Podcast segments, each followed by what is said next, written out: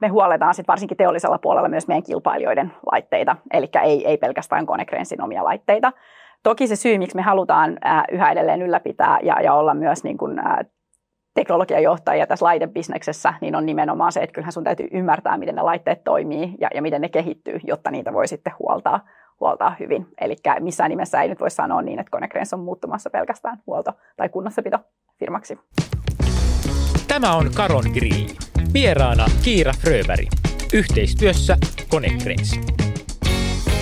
Konecranes takoo hyvää tulosta, parantaa kannattavuuttaan, mutta kaikkia kiinnostaa vain se, että milloin tehdään seuraava yritysjärjestely. Kuinka paljon se harmittaa Konecranesin sijoittajasuudenjohtaja Kiira Fröberg? No ei se nyt kauheasti harmita, koska mä en kyllä ehkä ole kokenut niinkään, että, että kysyttäisiin kovinkaan paljon sitä, että milloin tehdään seuraava yritysjärjestely. Että tämä oli ehkä nyt vähän tämmöinen yllättävä kysymys. Joo. Viime viikolla siinä samalla jakkaralla istui investointipankkiri Björn Valruus, joka on ollut mukana myös Konecranesin ihan alkusynnytyksessä. Mä kysyin häneltä, että mikä on se yritysjärjestely, joka huutaa, hänen investointipankkirin sielulleen huutaa, että pitäisi tehdä. Ja kyllä hän nosti esiin Konecranesin ja Karkotekin, jota siis yritettiinkin pitkällisesti mm. ja sitten 2022 maaliskuussa lopetettiin. Todettiin, että 100 miljoonaa tuli, tuli tota, hoidettua kummaltakin tai yhteensä kahdelta yhtiöltä meni Kankkulan kaivosta alas. Mistä se tarkkaan ottaen jää kiinkastamaan? Siis Ison-Britannian kilpailuviranomaiset puuttui johonkin. Joo, kyllä. Eli se oli lopullisesti niin, että se oli Ison-Britannian kilpailuviranomainen ää, CMA, blokkas niin sanotusti tämän fuusion. Fuusiolle oli ehdollinen hyväksyminen Euroopan komissiolta, ja, ja se edellytti sitten tiettyjä tällaisia myönnytyksiä, eli remedejä, eli, eli ehdotettiin tai yhtiöt ehdottivat, että Konecranes olisi luopunut tästä Liftrax-liiketoiminnasta satamalaitepuolella tai satamaratkaisut puolella. Ja sitten Cargotec olisi myynyt äh, Kalmar Automation Solutions liiketoiminnan, ja, ja, ja tämä olisi niin kuin ehdollisesti siis käynyt Euroopan komissiolle. Mutta Britannian kilpailuviranomainen oli, oli sitä mieltä, että, että tällainen niin, kuin niin sanottu mix and match, että valitaan tiedätkö, vähän niin kuin ehkä rusinat pullasta, ratkaisu ää, ei, ei onnistu, vaan että, että olisi täytynyt niin kuin luopua toisesta satama liiketoiminnasta kokonaan, eli joko niin kuin Kalmarista tai sitten Konecranesin satamaratkaisut liiketoiminnasta. Ja sitten siinä kohtaa hallitukset kokivat, että, että ne niin kuin fuusion hyödyt jäävät saavuttamatta siinä laajuudessa kuin mitä niitä tavoiteltiin ja että on parempi, parempi niin kuin puhaltaa pelipoikki ja, ja peruttaa fuusio. Itse asiassa jo silloin alkujaan, kun fuusiosta tai yhdistymisestä Karkotekin ja Konecrensin välillä kerrottiin, niin silloin oli kriittisiä ääniä, jotka mm-hmm. sanovat sitä, että Konecranes on tässä nyt vähän saa huonomman vaihtosuhteen, mitä, mitä kuuluisi saada. Ja itse asiassa myös sitten Konecranesin isä Stig Gustafsson käytti julkisuudessakin mm. puheenvuoroja siitä, että näin ei pitäisi tehdä, että fuusio suhtautui fuusioon epäilevästi. Oliko itse asiassa Konecranesin kannalta hyvä, että pilit pantiin pussiin?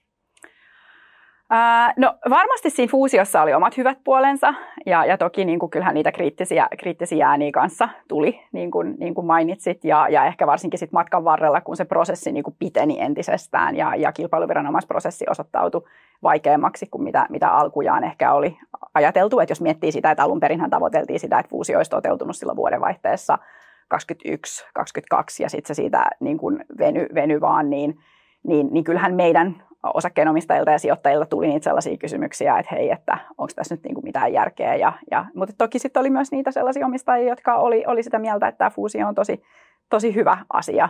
Ja mä en ehkä niinkään halua ottaa kantaa siihen, että mitä jos ja, ja kumpi parempi. Et sillä mennään mitä on, fuusio peruuntu ja, ja meillä niin kuin heti alusta asti voisi ehkä sitten sanoa, että, että oli kuitenkin aika sellainen hyvä tekemisen meininki yhtiössä ja, ja, ja toisaalta sellainen positiivinen fiilis siitä, että nyt päästään näyttämään, mihin Konecranesista on, on itsenäisenä yhtiönä. Että molempi parempi, sillä mennään mitä on. No jo sitten kun katsoo Konecranesin ja Karkotekin pörssikursseja, niin melko käsikynkkäähän ne ovat kulkeneet ennemmin ja, ja, ja sen jälkeen, mm. että suurta suurta hyppäystä siellä ei niin markkinoiden tuomioita jälkikäteen tunnu Ei, että sinänsä se on ehkä vähän jännää, että, että ne menee vielä edelleenkin niin tavallaan niin kuin käsi, käsi kädessä siinä mielessä, että kun miettii, että Karkotekhän on sitten tehnyt näitä omia ratkaisujaan ja, ja on luopunut osasta tätä satama, satamabisnestään ja, ja niin edelleen, niin meillähän ei enää ihan hirveästi ole oikeasti päällekkäistä liiketoimintaa eikä, eikä olla niin kuin kilpailijoita muuta kuin oikeastaan voisi sanoa siellä mobiilissa satama laitteissa, eli meidän osalta meidän Liftrax-business, sitä on Kalmarilla myös, että et joskus on vähän itsekin niin kuin ollut silleen, että miten nämä nyt menee näin niin kuin, niin kuin, niin kuin samaan suuntaan, koska, koska yhteneväisyyttä on vähemmän kuin mitä oli ennen fuusiota ja, ja ennen sitten näitä Karkotekin päätöksiä. Niin nythän Karkotek on kertonut, että he selvittävät, tai käytännössä ovat ilmoittaneet, että jakavat yhtiön Kalmar, joka on siis tämän teidän satama toimintojen kanssa jollain tapaa yhdessä ja minkä takia tämä Iso-Britannian kilpailuviranomainen sitten tämän fuusion ö, aikanaan torppas ja sitten Hiabin nämä kaksi yhtiötä eriytetään ja sitten McGregor on myynnissä. Ää, nyt nämä kolme palikkaa Karkotekilta on Irlalla antaaksi jonkinlaisia mahdollisuuksia järjestelyille, joista olisi iloa. Konecrenssille? No jaa, ei ainakaan mun tietääkseni mitään sellaista ole tällä hetkellä suunnitteilla, että, että tosiaan siinä fuusiossahan ne synergiat olisi syntyneet nimenomaan sieltä satama-puolelta ja sitten tietenkin näistä konsernitoimintojen yhdistämisestä. Ja, ja jos nyt miettii sitten, että Kalmar on paljon, tai on aika erilainen yhtiö kuin mitä ehkä oli silloin fuusioaikana, niin, niin ää, ei, ei, en osaa siis sanoa ihan suoraan sanottuna, että Hiabin ja sitten taas McGregorin kanssa, niin meillähän ei juurikaan mitään, mitään sellaisia teollisia synergioita tai, tai yhteneväisyyksiä ole. Mutta tätä sun kannattaa ehkä kysyä Karkotekilta, että mikä heidän näkemys on tähän asiaan. No mitäs Konenkrentsin kannalta sitten, jos joku teidän kilpailijanne nimenomaan siellä satamapuolella ostaa Kalmari, niin kuinka se vaikuttaa markkinadynamiikkaan? Mm, no eihän siis siellä, siellä, jos ajatellaan, että me tällä hetkellä kilpaillaan Kalmaria vastaan lähtökohtaisesti oikeastaan vaan siinä meidän niin kuin Liftrax-bisneksessä. Ja sitten toki nämä konttilukit, ää, eli Straddle Carriers, niin ne löytyy myös Kalmarilta. Ne on ne kaksi niin kuin, ää, tuoteportfolion osa-aluetta, missä me ollaan kilpailijoita. Niin, ja, ja niissähän on, no Straddle Carriereissa on oikeastaan käytännössä kaksi toimijaa, Kalmar ja me. Mutta sitten Liftrakeissahan on niin kuin useampia. että e, ei se sinänsä sitä, sitä markkinaa ihan hirveästi kilpailijakenttää kenttää mullistaa. Että siellä on esimerkiksi Liftrakeissa on muita länsimaisia toimijoita kanssa niin kuin useampia. Et ehkä isompi sellainen kilpailukentän muutos oli tämä Kalmarin päätös myydä tämä, tämä niin kuin raskaat satamanosturit business pois. Et, et, et sehän meni käytännössä käsittääkseni heidän niin kuin kiinalaiselle, kiinalaiselle valmistuskumppanille. Ja, ja tota, et, et sinänsä siellä ei ole enää sellaista yhtä isoa globaalia länsimaista kilpailijaa.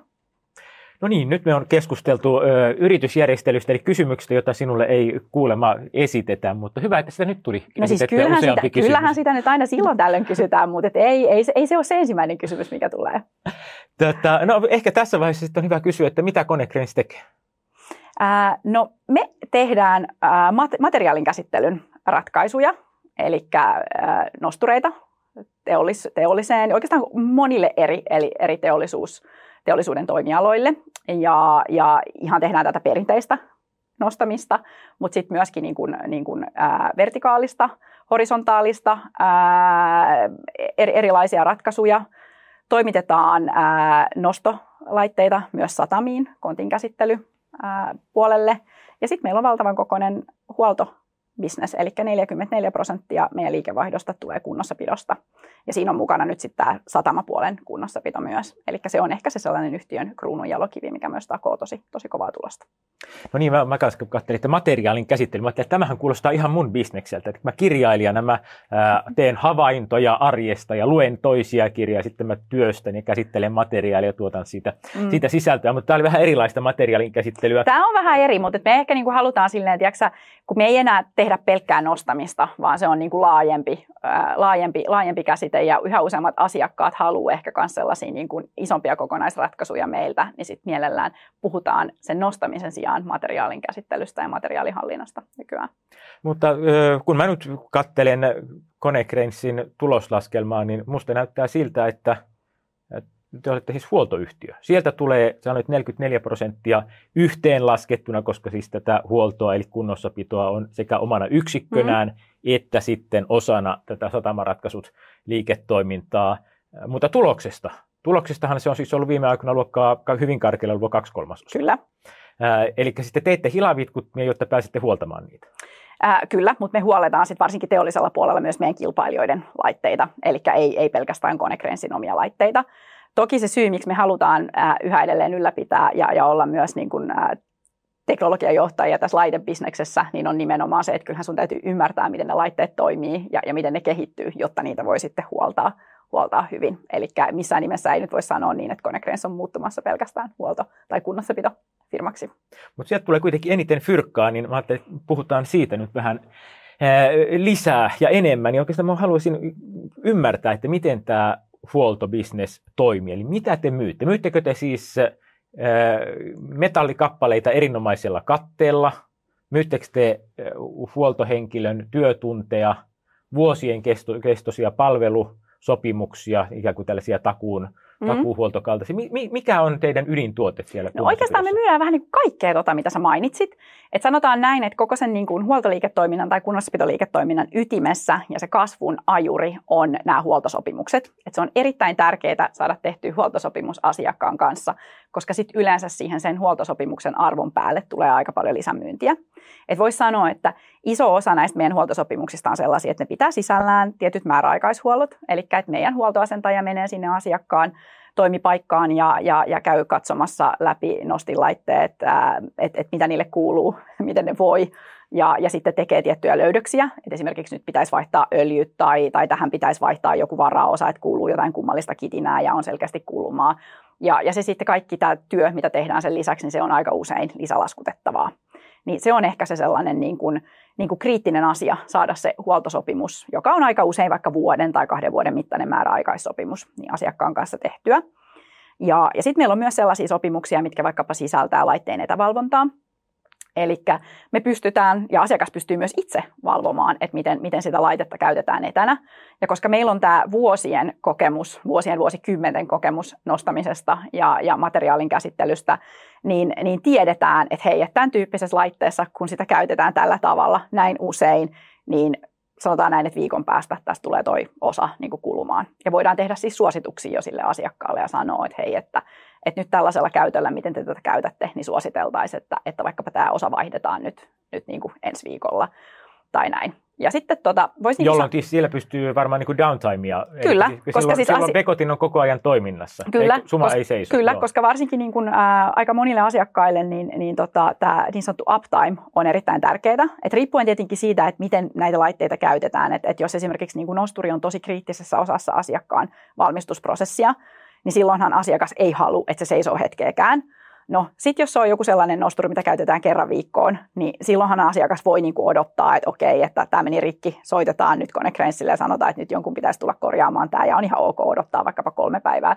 että se huoltoasentaja saapuu sinne, sinne saitille. Mutta että lähtökohtaisesti niin, niin, niin yleensä nimenomaan tämä tuottavuus, ää, ylläoloaika – ja, ja, ja sitten niin kestävyys, turvallisuus on asiakkaille ihan, ihan tosi tota, tärkeitä, tärkeitä asioita tänä päivänä. Ja voisi sanoa, että näistä niin kuin huoltosopimuksista puhtaasti, niin niistä tulee sellainen ää, suunnilleen parikymmentä prosenttia meidän huollon kunnossapidon liikevaihdosta. Sitten sellainen 30 pinnaa on sitten sitä sellaista niin kuin korjaavaa huoltotyötä, eli ehkä sellaista enemmän niin kuin tuntilaskutettavaa, että, että huoltotekniikko tulee ja tekee jotain. Sitten loppu 50 pinnaa jakautuu aika lailla tasan 25-25 modernisaatioiden, konsultointityön, retrofittien ja sitten puhtaan varaosamyynnin välillä. Mutta varaosamyyntikin sit on aika usein niin, että se menee yhdessä sen korjaavan työn kanssa, että et, et huolto, huoltoasentaja vaihtaa, vaihtaa sinne jonkun osan ja se näkyy sitten varaosamyynnissä. Et se on ehkä se semmoinen karkea jakauma. Ja erittäin kannattavaa bisnestähän tämä on. Sen tietysti huomaa, että huoltobisnes sitä on. Mulla piti autoon joku softa päivittää ja sinne pantiin joku piuha ja lasku oli enemmän kuin mitä, mitä tota, niin maksan Microsoftille Office-ohjelmistojen pyörittämistä, jota tarviin päivittää. No okei, auto ei varmaan olisi, olisi toiminut ilman sitä, mutta niin teillä on EBITA-tavoite, eli te ette ohjeista liikevoittoa, vaan EBITAa. Kyllä, ja se johtuu juuri näistä yritysjärjestelyistä. Meillä on sen verran paljon liikearvoa, että tämä EBITDA on se niin kuin järkevämpi KPI, jota seurata. Eli siis äh, fyysisiin oikeuksiin tai fyysiset äh, tämän niin kuin poistot otetaan, Mukaan. mutta sitten näitä Joo. aineettomia oikeuksien poistoja ei, ei oteta. Joo. Mutta niin, täällä äh, kunnossapidon services-puolella 20 prosentin EBITDA-taso on tavoitteena ja hyvin lähellä sitä ollaan, kun katsoo rullaavia, rullaavia käyriä. Tota, niin, ää, sehän ollaan siis tällaisessa jollain tapaa jatkuvassa käsittääkseni liiketoiminnassa. Softapuolella puhutaan paljon, arvostetaan sitä jatkuvaa mm. liikevaihtoa. Miten te, te sitten kuitenkin kirjaatte, siellä on nyt ollut joku tietty tilauskanta, määrä kerrotaan tälle kunnossapille. Miten, miten nämä jatkuvat tilaukset näkyy tilauskannassa ja minkä voisi ajatella olevan noin niin kuin karkeilla luvuilla mm. jatkuvan liikevaihdon no me ei, itse asiassa näitä huoltosopimuksia me ei kirjata sinne tilauskantaan, mutta me raportoidaan meidän huollon sopimuskannan arvo ja ihan, ihan jokaisen osavuosikatsauksen yhteydessä. Eli mitä se tarkoittaa? Se kuvaa näiden huoltosopimusten arvoa, tavallaan laskutettavaa arvoa seuraavalle 12 kuukaudelle. Eli sen voi niin kuin ajatella, että, että toi on se liikevaihto, joka tulee joka tapauksessa seuraavan 12 kuukauden aikana sisään. Ja sitten sen päälle tulee sitten, sitten kaikkea tätä muuta työtä.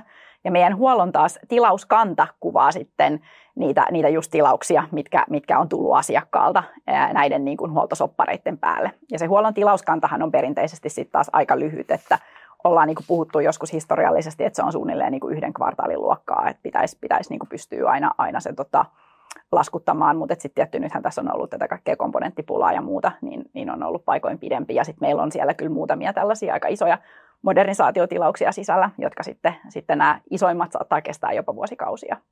Jopa myös täällä niin kuin kunnossapidon Kyllä, puolella. joo. Et joo. Jo esimerkiksi niin kuin, ää, mun mielestä pari vuotta sitten niin, niin yksi amerikkalainen asiakas tilasi tällaisiin ydinvoimaloihin, niin näiden niin kuin ydin, ydinvoimalan ostureiden tällaisen tosi ison modernisointityön, ja sen arvo oli niin kuin reilusti yli 40 miljoonaa dollaria, niin sehän on tällainen poikkeuksellisen iso, iso tilaus, siis, siis huoltoliiketoiminnassa meille, mutta että kestää vuosia toimittaa se modernisaatioprojekti.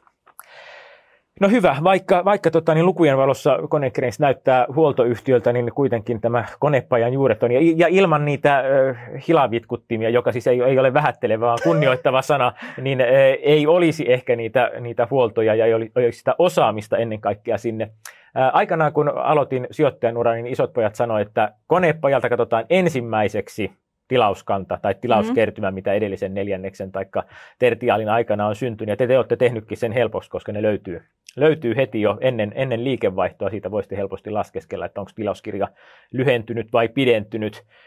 Nyt viimeisellä, eli kolmannella neljänneksellä, oltiin miinuksen puolella, eli uusia tilauksia tuli vähemmän kuin liikevaihtoa satamapuolella oli merkittävä pudotus, mutta se ilmeisesti johtuu jostain, niin kuin, siitä ei pidä vetää jo suurempia mm. johtopäätöksiä. Joo, ihan, ihan oikein, oikein johtopäätöksen olet vetänyt. Eli tosiaan satamalaitteissahan tai satamaratkaisuissahan, niin, niin siellä kuuluu siihen liiketoiminnan normaaliin dynamiikkaan se sellainen, että välillä asiakkaat tilaa näitä tällaisia megatilauksia, mitkä nyt sanotaan, että on joku yli, yli 100 miljoonaa. Ja se on ihan normaali sellaista ajoitusta, että, että jos katsoo historiallisesti, niin meillähän on yleensä aina niin kuin ollut yksi kvartaali satamaratkaisupuolella, missä on, on hyvä tai sellainen niin kuin oikein tavallaan tämmöinen piikki saaduissa tilauksissa, ja se on sitten ehkä sellainen kvartaali, milloin on saatu tällainen isompi tilaus, ja nythän meillä tässä, tässä tota, viime vuonna ja tänä vuonna oli oikeastaan niin kuin kuusi kvartaalia putkeen, kun voisi sanoa, että tilaukset oli siellä 400 miljoonan hujakoilla satamaratkaisuissa, mikä on sellainen kyllä epänormaalia, epänormaalin korkea tällainen jatkuva taso. Ja, ja tästä sitten ehkä sijoittajiakin vähän ollaan yritetty muistuttaa, että hei, että ei ole niin, että tämä markkina olisi jotenkin nyt olennaisesti räjähtänyt tai muuttunut, että, että, tota, että, että, että tämä ei ole se niin uusi normaali pysyvä taso. Ja nyt tosiaan sitten Q3 nähtiin, että, että ne tilaukset tuli, tuli sieltä alas, mutta jatkuu edelleen aktiviteetti hyvänä ja ei olla, ei olla mitenkään huolissamme siitä, mitä satamissa tapahtuu. Ja sitten taas ehkä niin kuin, ää, koko yhtiön tasolla niin voi sanoa, että tilauskantahan jatkuu siis ennätyskorkealla tasolla, että, että vaikka tosiaan tämä ehkä book to bill oli, oli, oli negatiivinen Q3, niin, niin tosiaan tilauskantahan on siis ennätysvahva edelleen ja siinä riittää meille niin kuin paljon toimitettavaa tuleviksi vuosiksi. Ää, toisaalta samaan aikaan te olette tehnyt hinnankorotuksia. Kyllä. Eli viime vuonna ja tänä vuonna on ilmeisesti niitä saatu läpi merkittävästikin, eli niin kuin hinta korjatusti tilauskanta on pienentynyt, jos ajattelee sillä tavalla, että niin se, se toimitettava määrä. Mm. Eli siinä, siinä mielessä ehkä, ehkä pitää, pitää sitä miettiä. Mutta tosiaan siis tilauskanta itse asiassa mun mielestä on pysynyt yllättävän hyvänä siihen nähden, että me on puhuttu talouden taantumasta ja, ja niin kuin konepajaan on tyypillisesti, tyypillisesti herkkä tällaiseen, kun, kun tosiaan se hilavitkutin, taas käytän sitä sanaa, maksaa jonkun verran, se maksaa enemmän kuin esimerkiksi tämä mun grillini, niin tota, äh, onks, mä siis mietin, että mistä tämä voi johtua, että, että Konecranesillä edelleen menee niin hyvin, niin voiko tässä johtua siitä, että on tullut tällaista niin kuin relokaatiota, eli on, on siirretty tuotantoa ensin koronan sitten ehkä Kiinan pelon, mm. Venäjän hyökättyä Ukrainaan, on jouduttu siirtämään tuotantoa lähemmäs kohdemarkkinoita, on haluttu tehdä u- uudenlaisia toimitusketjuja, jolloin on joutu, jouduttu laittamaan uusia tehtaita pystyyn ja sinne myyty mm. komeita, hienoja siltanostureita. Ja ehkä myös sitten satamaratkaisuissa, että vähän ä, materiaalivirrat on muuttaneet muuta. Olipa pitkä kysymys, mutta niin... Mä, mä ehkä toivon, että mä sain kiinni, mitä sä olit kysymässä. Ää, siis siitähän paljon puhutaan tästä tavallaan niin kuin globaalisti, että et, et on keskustelu siitä, että et siirrettäisiin tuotantoa jonnekin niin kuin toisiin maihin ja, ja tietyiltä maantieteellisiltä alueilta ja niin edelleen. Ja, ja se on ehkä niin kuin meidän näkökulmasta aika vaikea vielä arvioida, että mikä sen vaikutus olisi meidän saatuihin tilauksiin. Että toki niin kuin me, niin kuin varmaan monet muutkin yhtiöt, niin yritetään siis vähentää, pienentää riippuvuuttamme vaikkapa jostain ihan yksittäisistä maista.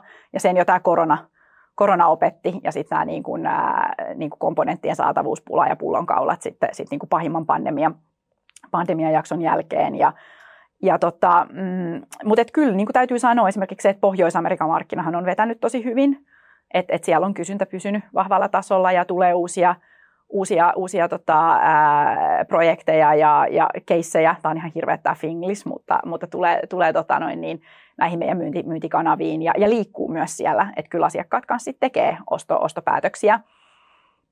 Eurooppa on ehkä ollut niin kuin vähän matalammalla tasolla Pohjois-Amerikkaa verrattuna ja, ja siihen nyt on luonnolliset syyt, tämä Ukrainan sota ja sitten varsinkin ehkä tämä niin kuin saksankielisen Euroopan, puhutaan paljon tästä niin kuin mitä energia maksaa ja niin edelleen ja, ja muutenkin, että saksankielisessä Euroopassa nyt ei välttämättä niin hyvin mene. Ja se me ehkä niin kuin nähdään myös itsekin silleen, että Pohjois-Eurooppa ja Etelä-Eurooppa on vetänyt paremmin. Ja ja sitten tietenkin Aasiahan kärsi tosi pitkään koronapandemiasta, että siellähän oli näitä niin kuin erittäin tiukkoja lockdowneja Kakkois-Aasiassa, Kiinassa, monissa paikoissa. Et, et se on ehkä nyt silleen niin kuin tänä vuonna päässyt normalisoitumaan siinä mielessä se markkina, mutta että kyllä sielläkin sellaista epävarmuutta on, että et, et joo, että kyllähän me viime vuonna niin mun mielestä me jokaisessa tuloswebcastissa aina sanottiin, että ei odoteta, että nämä lyhyen syklin niin kuin tilaukset nyt tästä enää kasvaisi ja, ja sitten oltiin kvartaali myöhemmin siellä silleen, että ah, kappas näin kävikin. Ja sitten todettiin, että no ehkä on nyt parempi, että me ei yritetä näitä fiksuja kommentteja me antaa, että sanotaan vaan, että ennustaminen on vähän, vähän tota hankalaa. Mutta kyllä se on totta, että meillä on kysyntä pysynyt ihan hyvällä tasolla ja, ja ollaan oltu tyytyväisiä. Missä vaiheessa te pääsette mukaan asiakkaiden projekteihin? Eli missä mm, niin kuin tarjouskilpailu varmaankin tyypillisesti mm. järjestetään ja kuinka kauan siitä menee sitten tilauksen vahvistumiseen ja siitä sitten taas sinne tehtaan valmistumiseen tai osa tämmöiset to, toimintaa toisella logiikalla. No se riippuu tosi paljon siitä, että minkälaisesta tilauksesta on kyse. Et kyllä mä sanoisin, niin kuin, että satamapuolella esimerkiksi, niin kyllä meidän, meidän myyntihenkilöt tietää aika hyvin, mitä näissä maailman tärkeimmissä satamissa tapahtuu ja minkälaisia suunnitelmia siellä on jo, jo hyvin, hyvin niin kuin aikaisessa vaiheessa. Ää, ja, ja silloinhan nämä onkin aika usein tällaisia tosi, tosi isoja, isoja tilauksia ja niitä valmistellaan pitkään, niin kun, kun osallistutaan vaikkapa tarjouskilpailuun ja ja sitten se tosiaan saattaa olla niin kuin aika vaikea sanoa, että milloin se asiakas sitten lopullisesti tekee sen päätöksen. Että et yleensähän se on tällainen, niin kuin, että se viedään hallitustasolle asti ja sitten jos vaikkapa hinta muuttuu projektin aikana, niin sitten saattaa, saatetaan joutua viemään uudestaan hallitustasolle ja, ja niin edelleen. No sitten jos puhutaan vaikka jostain tällaisesta ihan standardinosturista, niin, niin ää, mikä, mikä on tällainen normaali, että asiakas huomaa, että hei, että me tarvittaisiin just yksi vaikka uusi siltanosturi, joka pystyy nostamaan sanotaan nyt viisi tonnia tai, tai jotain, niin ei, ei, ei, ei me siinä olla kauhean aikaisin, no. että et, et sitten sit he laittaa tarjouskilpailun pystyyn ja kysyy, kysyy tarjouksia, tai jossain tapauksissa saattaa sitten vaan pyytää suoraan meiltä, että tietää jo minkä tyyppisen nosturin haluaa. Että se vaihtelee siis ihan, ihan todella paljon. Ja sittenhän suunnilleen 30 prosenttia meidän teollisuuslaitebisneksestä on tätä niin sanottua komponentti liiketoimintaa, eli se on sitten sellainen nostin, mikä myydään, että siinä ei ole niitä teräsrakenteita. Et kun puhutaan nosturista, niin siinä on sitten yleensä ne, niin ne teräsrakenteet myös mukana. Ja, ja sitten tosiaan komponentit on näitä pelkkiä nostinlaitteita, eli se älykäs, älykäs laite, joka tekee nostamisen, niin niitähän me myydään sitten tällaisille niin kuin myös toisille nosturirakentajille ja sitten myös jakelijoille, niin se on sitten taas aika erityyppistä liiketoimintaa verrattuna siihen, että loppuasiakas ostaisi meiltä meiltä sen laitteen tai ratkaisun. Älykäs laite, minkä verran noissa teidän myymissänne laitteissa, tuotteissa, mä vältän huolla alkavaa sanaa, niin on älyä? On niissä paljon älyä. Siis että nykyään tänä päivänä, kun myydään vaikkapa ää, Nostin laite, niin, niin se pystytään ihan softan kautta. Asiakas voisit valita, että mitä kaikkia, ää, minkä kaikenlaisia niin kuin, ää, ominaisuuksia, features haluaa, haluaa siihen mukaan, että et haluaako esimerkiksi jotain sellaista heilunnan estoa tai, tai vaikkapa sellaista, että se nostinlaite ei niin kuin blokkaa jonkun tietyn alueen, minne se ei niin kuin ikinä edes suostu liikkumaan, niin se pystytään ihan softan kautta päättämään, että laitetaanko näitä tällaisia ominaisuuksia päälle vai ei. Että kyllä, ne on, kyllä ne on älykkäitä laitteita. Ja käytännössä kun meidän huoltoasentaja menee sitten tekemään määräaikaistarkastuksia, niin hän niin kuin siis laittaa Liitä, myös ne samat, laittaa, laittaa samat piuhat kiinni ja, mun ja alkaa, Kyllä, ja alkaa, alkaa lukemaan, että miten laitetta on käytetty, jos se laite ei ole jo valmiiksi tässä meidän niin kuin etä, etävalvontaverkossa. Et silloin, silloin, jos on laitettu sieltä se sensori päälle ja se on siinä etävalvontaverkossa, niin silloinhan me saadaan ihan oikea-aikaisesti tietoa siitä laitteesta ja mitä siellä tapahtuu. Ja Konecranes haluaa olla teknologiajohtaja ja se ilmeisesti tarkoittaa myös sitä, tai kuinka paljon se on nimenomaan sitä, mitä tapahtuu mikropiireillä, eli softan softan puolella ja minkä verran se tarkoittaa sitten ihan tällaisia niin kuin käytännöllisiä, muotoilullisia ja toiminnallisia ratkaisuja, niin terä, teräksen mm. muotoilua näin niin kuin hyvin karkeasti sanottu. Ää, no mä en ehkä sano siihen mitään sellaista niin kuin prosenttiosuutta, mutta jos ajatellaan, että yksi niin kuin iso osa meidän teknologiajohtajuuttahan on tämä niin kutsuttu core of lifting, eli nostamisen ydin, että on tietyt tällaiset niin kuin avainkomponentit, mitkä, mitkä on siis meidän omia, ne on suunniteltu ihan nostamista varten, eli ne ei ole mitään sellaisia, mitä me ostetaan joltain joltain toimittajilta, vaan, vaan ne on patentoituja, patentoituja ratkaisuja, ää, ja, ja, eli moottorit, ää, ohjaimet ja, ja, ja jarrut. Ja, ja sitten toki sen lisäksi myöskin tämä meidän True Connect etävalvonta ja, ja softapuoli kuuluu siihen niin kuin core of liftingiin. Ja, ja sitten se, että ihmiset tietää, miten näitä kaikkia asioita käytetään yhdessä. Et en lähtisi nyt ehkä ehkä jakamaan siitä, siitä mitään tällaista niin prosenttiosuutta. Et ehkä ne nyt ne perusteräsrakenteet, jotka sinne hitsataan ja laitetaan tehdashallin kattoon, niin, niin ei ole sitä älykästä osaa. Tätä, Kiinasta on puhuttu paljon viimeiset 15 vuotta varmaankin siitä, mm-hmm. että kuinka Kiinan tuotanto tai Kiinassa tehtävä tuotanto periaatteessa uhkaa kaikkea sellaista suomalaista perinteistä niin kuin hevosta suurempaa konetta, jolla jollaisia niin konekrensin laitteetkin tietysti on. Se ei nyt kuitenkaan ole, ole tässä 15 vuodessa ehkä toteutunut ihan siinä mitassa, kun on ajateltu. Miten, minkälaisen uhan kiinalaiset valmistajat teille muodostaa? No toki me seurataan tosi tarkkaa sitä, että mitä, mitä tuolla tuota kilpailijakentässä tapahtuu. Ja, ja ehkä teollisuuslaitepuolella voi sanoa sen verran, että mä oon ollut itse viisi puoli vuotta konekrenssillä töissä. Ja mun mielestä alusta asti on puhuttu siitä, että milloin ne kiinalaiset kilpailijat tulee Eurooppaan tai, tai USAhan ja niin edelleen. Ähm, niin ei sitä, ei sitä kyllä juurikaan ole näkynyt.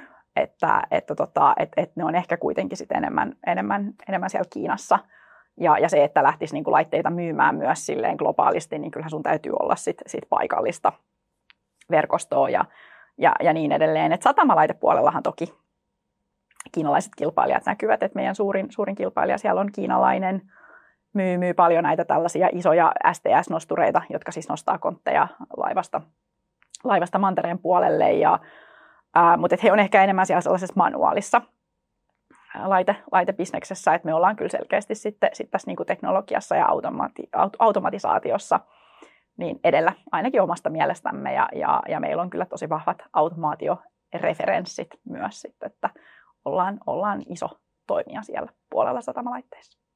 Tota, vielä itse siihen tilauskantaan ja sen antamaan ennustettavuuteen. Eli jos nyt jos ollaan suurin piirtein siellä, että tilauskirja on vuoden mittainen niin kuin hyvin karkealla luvulla, sehän menee tietenkin eri, eri yksiköistä vähän eri tavalla, niin kuinka nopeasti Konecranes tarvittaessa pystyy sit sopeuttamaan tuotantoaan ylöspäin tai alaspäin, jos kysyntä näyttää muuttuvan? Mm, no meillähän on siis omaa valmistusverkostoa ja, ja sitten meillä on tota, myös käytetään alihankkijoita, että et sinänsä joustoa, joustoa kyllä löytyy kumpaankin suuntaan.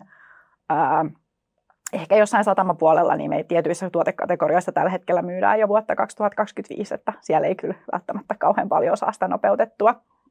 Ja tota, keskimäärinhän me ollaan sanottu, että meidän tilauskanta on historiallisesti ollut yleensä semmoinen niin kuin, ää, puolen vuoden liikevaihto, mutta että kyllä se nykyisellä tilauskannan koolla niin ollaan, ollaan reilusti sen, sen yläpuolella, että et satamalaitteissa varsinkin niin yleensä toimitusajat on pidempiä kuin sitten taas huollossa, niin kuin mä puhuin, että se on se mm. yksi kvartaali, on se ideaali.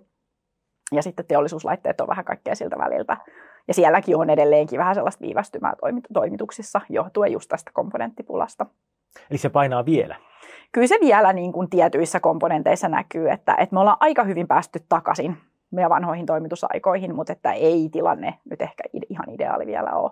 Mutta kyllä se niin kuin liikevaihdon parannus, siis mikä, mikä kun vertaa, vertaa viime vuoteen, varsinkin mikä näkyy siis ensimmäisellä puolikkaalla, niin kyllähän se pitkälti on siis toimitusvolyymiä ja sitten toki hinnoittelu, mutta ennen kaikkea sitä volyymiä. Et viime vuonnahan meillä oli ensimmäisellä puolikkaalla niin aika isoja toimitusongelmia. Mutta tosi... Mun ääni alkaa pettää. Aha, ah! no, se tarkoittaa sitä, että äh, mutta mulla on sulle täällä väkevää Turun sinappia, koska sä olet turkulainen. Eikö Mä niin? olen turkulainen alun perin. To- to- toivottavasti tämä auttaa äänen käheytymisen. Oi, se, oi. se oli vähän tällaisesta, mä pel- pelkään, että tämä oli kiinalaisvalmisteisesta grillistä, josta sen, josta sen jouduin vetämään. Mutta sen lisäksi, että saat sinappia, saat myös kysymyksen. No niin. Eli Karon grilli on kuitenkin sijoitusohjelma ja nyt selvitetään, millainen sinä olet itse sijoittajana. Onko tämä vähän tällainen, että suutarin lapsilla ei ole penkiä? Vali, saat, palja, saat valita kysymyksen ja ö, saat, jos saat selvää, niin saat lukea sen myös itse. Joo. Millainen oli ensikosketuksesi osakemarkkinoihin ja kysymysmerkki? Ää, tarkoitatko tätä nyt sillä, että milloin mä oon itse, niin kuin itse. sijoittanut ensimmäisen milloin kerran? Oli, taikka Joo. niin, mikä se olikaan? Ää, no mähän on ollut sijoittamisesta kiinnostunut aika pitkään, ää, mutta sitten mä tota, ennen, ennen tätä nykyistä uraani niin olin pitkään Big Fourissa töissä. Ja siellähän ei ihan hirveästi oikein voi sijoittaa ja suoria osakeostoja ainakaan tehdä, että, et koska silloin se saattaisi niinku vaarantaa sit sitä riippumattomuutta. Ja mä sanoisin, että mun ensimmäiset kuule osakeostot, niin on kyllä ollut jo ennen mun, mun Big Four-uraa, niin on, on UPM. Ja, ja tota, se on osoittautunut ihan, ihan hyväksi osakepoiminnaksi, että – sitten on kyllä paljon surullisempiakin tapauksia. että, että tässä on ehkä tässä tätä omassa työssä se huono puoli, että silloin aina kun me raportoidaan osavuosikatsaus, niin aika moni muukin yhtiö raportoi. Ja sitten on niin sisällä siinä Konecracein tarinassa ja siinä, mitä kertoo sijoittajille, että ei, ei kyllä ihan hirveästi ehdi seurata, että, että mitä muut yhtiöt sanoo ainakaan millä yksityiskohtaisella tasolla. Ja jotta voisi olla niin kuin superhyvä sijoittaja, niin, niin, niin pitäisi olla hiukan aikaa et, enemmän, että et voisi perehtyä. Mutta tota, UPM, ja olisiko vuosi ollut joku, kyllä mä sanoisin, että se on ollut finanssikriisin jälkeen, niin kuin, mutta aika, aika niihin aikoihin. Ja se on ollut aika hyvä sijoitus. Se on ollut silloin, aika, silloin se sitä on ollut, oli, joo. Se kävi jossain siellä viidessä, kuudessa eurossa. Joo, mä, mä en ole ihan, niin, mutta... ihan niin halvalla mä en ole ostanut, mutta, mutta tota, siinä ehkä kympin, kympin hujakoilla. Sieltä, sieltä on noustu sinne päälle 30 Joo. osinkoakin on tullut aika hyvin. Joo. Niin, niin, niin. Mutta, mutta toki, niin kuin, että tässä ei saa nyt antaa liian hyvää kuvaa itsestään sijoittajana, että niin kuin sanottu, niin on Ensimmäistä hute, hutejakin on, on tapahtunut. Täytyy, täytyy keskiarvo, tai tasapainottaa ja saada lähemmäksi keskiarvoa. Hei, suuret kiitokset. Mä oon oppinut paljon Konecranesista sijoituskohteena. Suuret kiitokset Kiira Fröberg. Mahtavaa, kiitos, että sain tulla mukaan. Marinadi. Asiantuntijavieraana Tanja Eronen. Marinadin tarjoaa Nordea Funds. Eletään taas sitä aikaa, kun startup-väki raahautuu loskan läpi Helsingin messukeskukseen.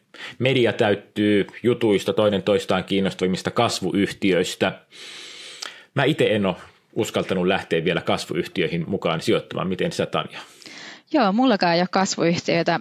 Siinä vaatii se salkun koko, että pitäisi olla niin kuin kohtuullisen suuri, että ne ei tule liian kovaksi painoksia, niin tota, ei vielä. Mutta se on tosi mielenkiintoinen tota, omaisuuslaji.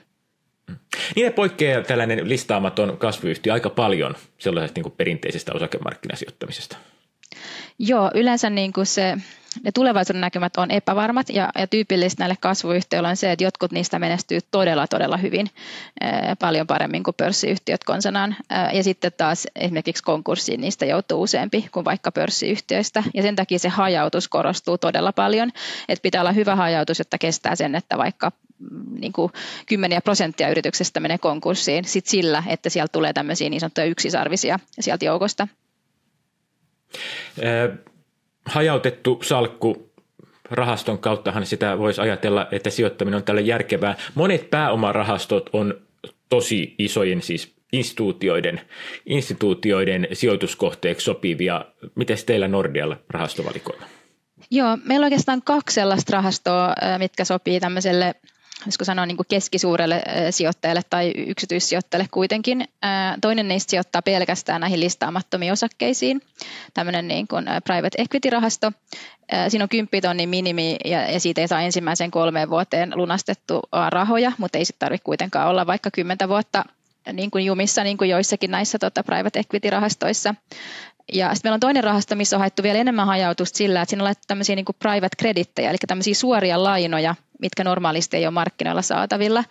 Ja, ja tota, ne niin kuin tasapainottaa sitä niin kuin private-puolen tuottoa, koska lainoissahan siirrät tasan tarkkaan, mitä sä saat ja milloin sä saat, ja niitä menetyksiä tulee vaan niin kuin konkurssitilanteissa, kun taas private equity-puoli vaihtelee hirveän paljon, niin sitten tavallaan nämä on niin kuin molemmat siinä samassa salkussa, ja siitä pääsee myös eroon käytännössä milloin vaan sit pienellä viiveellä, eli ei tarvitse sitoutua tota, sillä tavalla siihen niin kuin pitkäksi aikaa. Nämä molemmat on rahastojen rahastoja. Mä vähän yritin katsoa että salkkuja, että mitä ne on syönyt. Mitä nämä lopulta, minkälaisia yhtiöitä siellä sijoituskohteena alla olevissa rahastoissa sitten lopulta on? Joo. Siinä haetaan nimenomaan sitä, että se hajautus olisi erittäin laaja, eli ei olisi voimakasta keskittymistä niin kuin tietyille sektorille. Toki, jos katsoo nyt niin kuin maailmanlaajuisesti, niin teknologia, IT on sellainen niin kuin ja vaikka Jenkki, se on niin kuin tosi kovalla painolla, niin on siellä sitten niin kuin niitä enemmän kuin sitten jotain toisia. Mutta mut tarkoitus on tavallaan hakea niin kuin hyvin laajaa hajautusta sektoreittain ja hyvin laajaa hajautusta sitten niin kuin Eurooppa-Yhdysvallat, jota tavallaan niin kuin puhuin tästä niin kuin riskistä siitä, että, että kun vaan niin kuin harva niistä menestyy, niin tavallaan saataisiin se hajautus kohdalla ja saataisiin sitten niin kuin hyödyttyä niistä menestyistä, mutta ei kärsittyä liikaa, kun siellä on aina sitten niitä ei-menestyjiä joukossa. Miten sitten näiden yhtiöiden arvonmääritys? Siis tietenkin lainapaperissa se on, se on tavallaan helpompaa, mutta osakepuolella listaamattoman yhtiön arvo, voi, se on enemmän taidetta kuin tiedettä. Miten Joo. näissä rahastoissa tehdään? Joo, se on ihan totta, että, että kun se on, on listattu yhtiö, niin sen arvo määrittyy osakemarkkinoilla käytännössä joka minuutti, joka sekunti. Toki me tiedetään vaikka Case Finnair ja niin edespäin, että aina sekään ei niin kuin oikeasti toimi, mutta totta kai niin kuin näissä listaamattomissa niin se on vielä haastavampaa, koska niin kuin miten arvostetaan eri eriä ja sitten ei ole niin kuin tavallaan yhtä, yhtä tota arvoa. Ja todellinen arvohan tiedetään vasta siitä listautumisannissa. Ja, ja tota, mutta siellä on tietyt niin kuin prinsiippelit, miten niitä arvostetaan ja kuinka useasti niitä, niitä tota arvostetaan. Niin, niin tota, mutta ehkä se, mikä on tyypillistä, on se, että jos osakemarkkinat romahtaa, niin sitten jos katsoo näitä niin private equity-rahastoja, niin näyttää, että ne vielä porskuttaa vähän aikaan hyvin. Niin on tosi tyypillistä, että se arvonmääritys tulee niin kuin viiveellä sit näihin niin kuin kasvuyhtiöihin sen, niin kuin, sen tota, perusteella. Joo.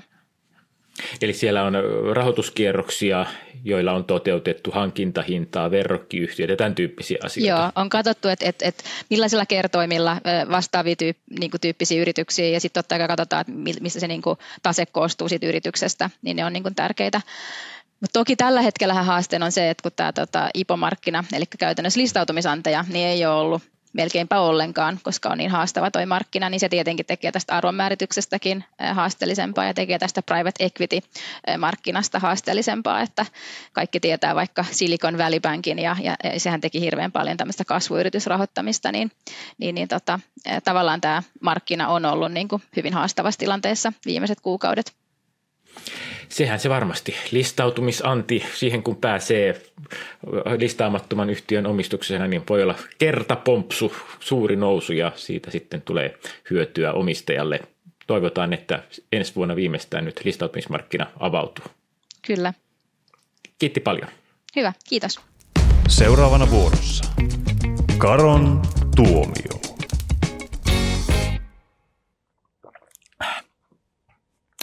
on kyllä sen verran paha, että on varmaan jotain konekrensi huollon öljyä, jota ne myy 20 prosentin katteella kunnossapito liiketoimintaansa. Siis jos toi nyt olisi softayhtiö, jolla on jatkuvaa liikevaihtoa, se kunnossapito, niin arvostus olisi jotain ihan muuta. Se on nyt vähän reilua kolmea miljardia, tänä vuonna ehkä jäähän vajaaseen neljään miljardiin liikevaihdossa – markkina-arvo alle kolme miljardia, yritysarvo vähän reilu kolme miljardia. Siis äh, aikajaan, kun siitä on hetki aikaa, kun mä Kiiran tänne pyysin, silloin, silloin tota, konekrenssiä sai PL alle 10 ja se oli oikeastaan mulla ajatuksena, että mä vähän oppisin ymmärtämään konepajaa. No hirmu hankalia ymmärtää sen syklin vaikutusta tuohon, että äh, mä oon hirmu huono sijoittaa konepajoihin, kun mä pelkään, että mä oon just väärässä aikaa väärässä aikaa sykliä sijoittamassa siihen. Tosi hyvänä pysynyt niillä tilauskanta ja myynti. Markkinoilla, pelätäänkö markkinoilla riittää, ymmärretäänkö markkinoilla pelätä riittävästi sitä dippiä, tuleeko sitä. Jos sitä ei tule, niin osakehan on hyytävän halpa. Mutta sitten jos jossain vaiheessa se riittää, jos tulee pelko sen dipin, siis myynnin laskemisen suhteen, niin se, se voi pudottaa sitä kurssia. Mutta eihän se nyt hinnalla ole pilattu. Kyllähän niin tuollaista liikevaihdolla voisi ostaa, eli luokkaa sillä kolmella, vähän reilulla kolmella miljardillakin. Mutta on niin, niin tylsä ajatella, että osake on oikein hinnoiteltu. En siis omista konekrenssiä, mutta kyllä mä nyt tästä opin, että mä alan kyllä tarkkailla sitä entistä enemmän. Oikeastaan kunnossapito, kunnossapito business, se kyllä kiinnostaa. Niin periaatteessa, en mä tiedä mikä se kilpailuetu siellä on, mutta se varmaan joku on. Ehkä ne kilpailee ennen muuta näiden yritysten omaa pajaa vastaan.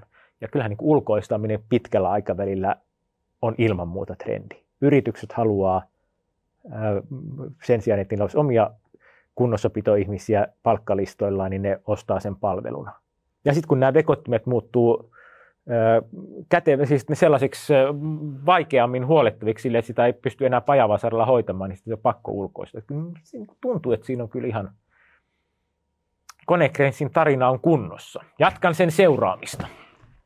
Tämä oli Karon Grilli. Grillinpitäjä Karo Hämäläinen. Grillipaikan rakensi Illegal Vision.